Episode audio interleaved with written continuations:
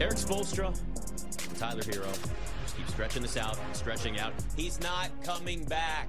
There's no way No. he comes back in the series. No, I don't think so. I don't think they want to do that because, uh, let's be honest, it'll probably ruin chemistry. Can't have that. Yeah, and that's one of the things. Like the, the, the Heat have built a, a situation where you've got guys that are so comfortable in what their roles are. You start spreading that out, you start changing everything for everybody. It's going to confuse them.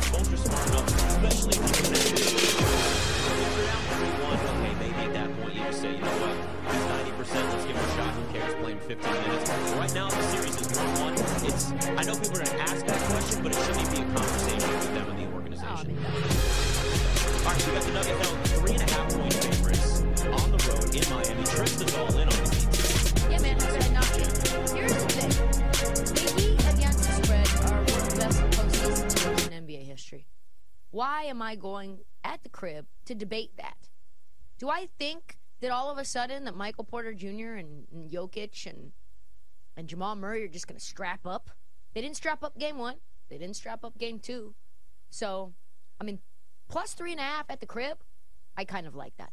Now, do you like them outright or you like them just to cover? I like them to cover. Okay. I don't. Yeah. I mean, I like them to win, but I like the plus three and a half. I mean, this is this is two smart teams that have a, little bit of desperation there because when a series is tied 1-1, 80% of the time the winner of that game 3 goes on to win the finals. wow, that's, That's- what's an inc- that's an incredible stat. But you know what's a little bit interesting about that though? So the all-time record for that is 32 and 8. You win game 3 tied 1-1, you're 32 and 8 in those series. But since 2010, game 3 winners have just gone 4 and 4 in series. Since then, so it's like you had this big trend, but it's actually been a little more 500 over the last decade or so. Interesting. Yeah, I like smaller sample sizes Yep. for that. Yeah. You're stretching it out over 25, 30 Mm-hmm. years, and I'm like, I don't know. It's like trends. You know, it is, but it's, it is at least just gives you an idea, I think, of the mindset of where teams are. But with the trends that I hate more when it's like the Heat over the last seven years have gone, Yeah. and, and it's like, well, that was a different team. So, like, it just Also, doesn't matter. like, if the Heat were to lose tonight, which Vegas apparently thinks they're going to, does anybody actually believe that that 80% metric of teams that win Game Three uh, win the series? Do any, does anybody think that applies to the Miami Heat? no. I don't. No, no. Nothing is applied to the Miami Heat. Literally nothing. Uh, So I mean, Nothing has made any if they were sense to with this lose- team. Even if they were to lose games three and four, I don't care. They got here. Denver's got to get to four, and we saw what Boston did. They won three in a row. If anyone can do that, it's the Heat. It, it's just it's what's made this I think one of the most complicated series oh, all, playoff runs in general to bet on. Why you go into tonight and you say even when it was like Heat plus two and a half, I was kind of thinking, do, do do we? Yeah, maybe. Yeah, they're at home, but now at three and a half, it makes it a lot more comfortable. I do like the Nuggets in the first quarter though. I think they're going to get out early because their coaches just called them out time and time again over the last couple of days, and it's an opportunity there for them to kind of set the tone a little bit. And then Miami has had much has had more success really that third quarter, second half. They really start to make their runs. I think Denver kind of makes that early run. It's also going to be a little low scoring. Under 110 in this, and then you start to see, you know, as the game goes on, Miami settles in. Uh, Denver kind of starts to get disrupted by Miami's adjustments. I mean, Scott brought this up today. Michael Porter Jr. at a press conference basically just said every time we call anything offensively, the Heat switch and counter in like two seconds. Yeah, they're gonna need to have some sort, some sort of like uh, sign language or something. the, the Heat know what they're. It's like tipping pitches. The Heat know what they're calling. They know what they're doing. Uh, they're just a step ahead. You know, I understand Erik Spoelstra hates talking about it, but isn't that the greatest example of Heat culture right there? And just the organization and how smart he is and that whole entire coaching staff is? Yeah, and you see what he said to Ramona Shelburne, where he called her the having an untrained eye. But really, it's like it's not really about making Jokic a scorer. It's about making sure that those role players that you have on the Nuggets don't ever feel in rhythm, and so that when a fourth quarter comes and they get a contested shot, they're not even comfortable in the least. Uh, especially considering that they're missing open, wide open threes as well. So if you have to just allow Jokic and Jamal Murray, mostly Jokic, to be in rhythm, that's fine.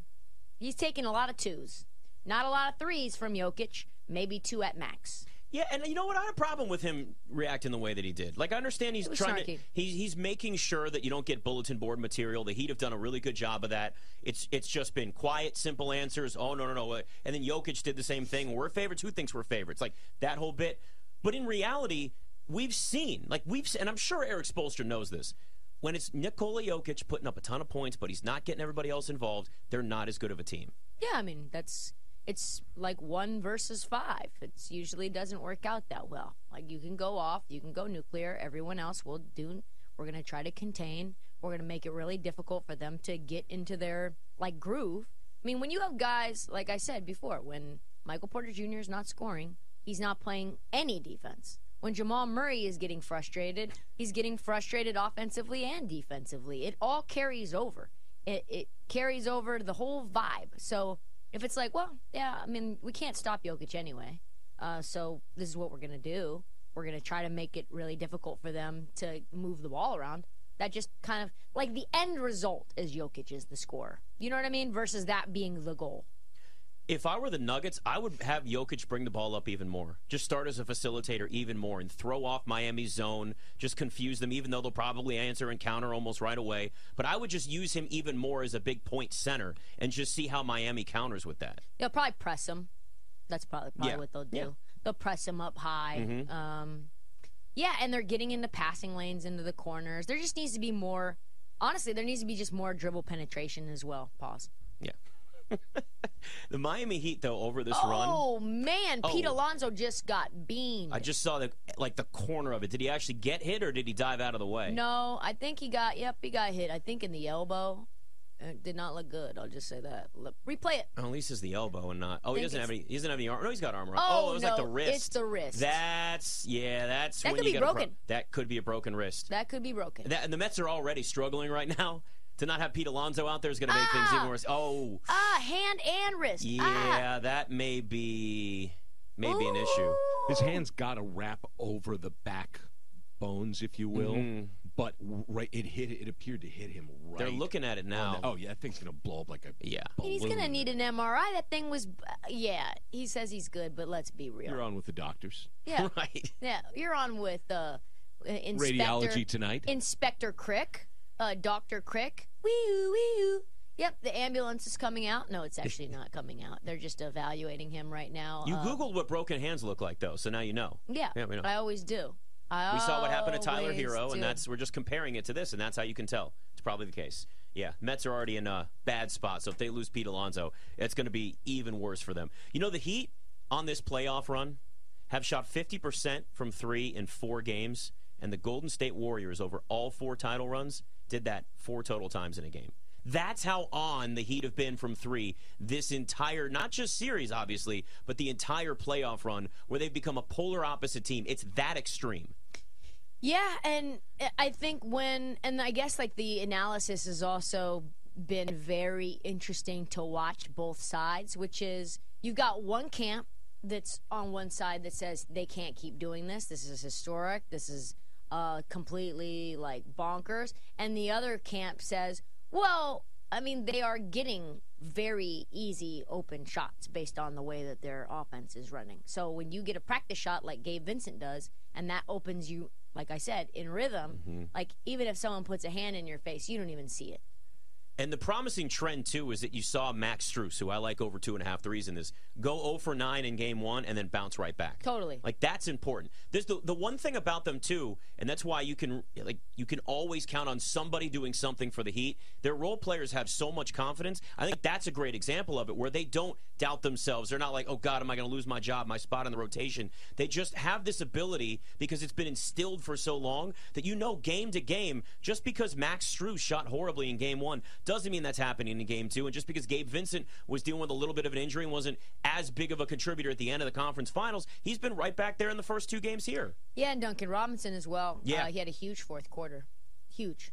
I think he had 10 points in the fourth quarter at one point, and the, the Nuggets had two points at that point in the fourth quarter. There's Bam warming up. Over 28 and a half ports and rebounds tonight. 7 and 1 when Adebayo scores at least 20 points this postseason. Whew, that's a stat. That is a stat. I think Bam Adebayo is going to have a huge game. I really do. How do they stop him? They haven't done it so far. Who's going to do that? Jokic is a horrible defender. He really is. I'm sorry. He is. He's not good. I mean, you're not wrong. But th- now you can get away with that more in today's NBA than you could in the past as long as you have other people on that roster, like an Aaron Gordon, that can kind of counter and hide that a He little has bit. Mm-hmm. the ability to steal the ball. He has the ability to block, but like just in terms of being out there in space, having to move laterally, it's just a little barbecue chicken. well, listen, Just a know, little barbecue chicken. He can get out and handle the ball like a point guard, but there's there's some of the the quick feet sidestep and it looks. You know, listen, offensive linemen have really quick feet for big fat people, yeah, but they're not like overly fat. You know, they're also not like as quick as Sauce Gardner. exactly. So I mean, Th- that's just is, the difference. This there. is where Nikola Jokic is here with this. Yeah. So, but it shows too how much they needed Bam at the end of last series. So now, if you're the Heat, thi- this is an opportunity again with Jimmy Butler, and you brought this up in the first segment. I think it's important to think about. Like Jimmy Butler being more of a facilitator, he's also kind of going down the road a little bit of what LeBron did in the playoffs, where it was early on. Let's see who I can get involved. Let's get everybody else.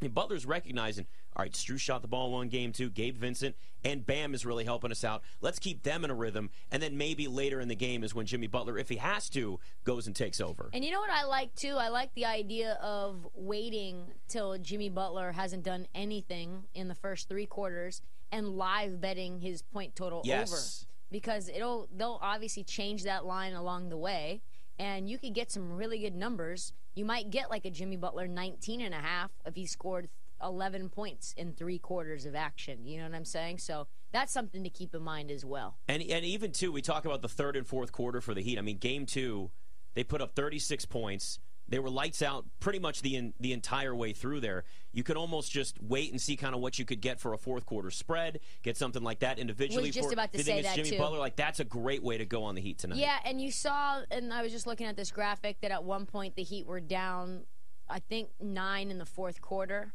something like that, eleven in the fourth quarter. That's a great time to take a Miami Heat live line, uh, whatever that number might be. It might be a nine and a half, might be a ten and a half. You can live bet that on the money line too, because that's what the Heat want to do.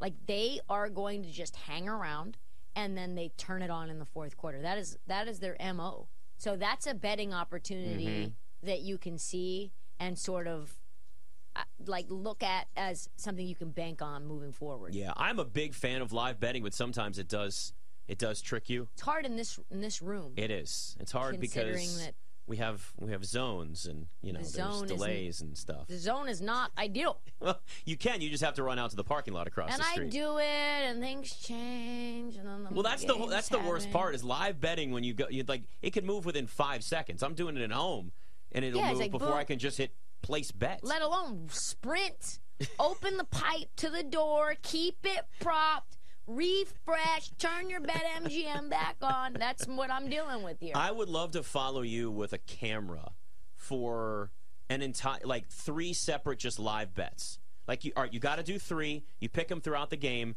and we just watch the struggles and the frustration, or how fast you're able to do it, knowing you've got to do all those things to get into the DC zone. It's rough, dude. I usually put them in the bet slip 1st Mm-hmm. and then that's what really screws you too, because then it'll change. Yep. And then it's like bet close, and you're like, God dang it! You got to go back. gotta go back. You gotta exit out because it's not a bet you can take anymore. It's all, it's all so complex. But you at home in a legal betting area will give you that out as it goes. We'll give Right. you that advice, and your, our loss is your gain. We still help you out, and that's sometimes that's all. the game that's here. all that we can at least do at the this point. here. If you had to choose one, Michael Porter Jr. or Jamal Murray to have a bounce back game, I assume you're on the Jamal Murray side. Yeah, I mean he what he almost what he had 18 last game. Yeah. Couple Porter Jr. had three. I'm not a, like Five, five. Don't short him, Trysta. okay. He had five points. All All right. right. Okay. Come on. One three and one. I think maybe a couple of free throws. He was god awful. No, I, I, uh, I think Jamal Murray is gonna. They're gonna try to figure out ways to get him free from Jimmy, and that uh, will open him up quite a bit. Yeah, and you know, interesting. If. I had to choose one. A thing to think about too is that we'll see early if the Nuggets were woken up by Mike Malone calling them out. Because when you think about it, that game two loss was their first loss in almost like a month because you swept the Lakers. You had all that time off, so they they may have been just kind of feeling themselves oh a little God, bit after Gabe game Vincent. one. Gabe Vincent's gonna have a huge game. Fresh braids for Oh, Gabe Vincent. yes. Fresh braids, fresh lineup. Gabe Vincent's going crazy tonight. Good because I have over 15 points for him. Yeah, Gabe Well, Vincent is going to have a. When you get a fresh cut back in your hometown, Oh man, it is. I mean, that the swag, look good, feel good, feel good, play good, play good, pay good. let me tell you something. Free agent Gabe. Deion was right about that. Yep.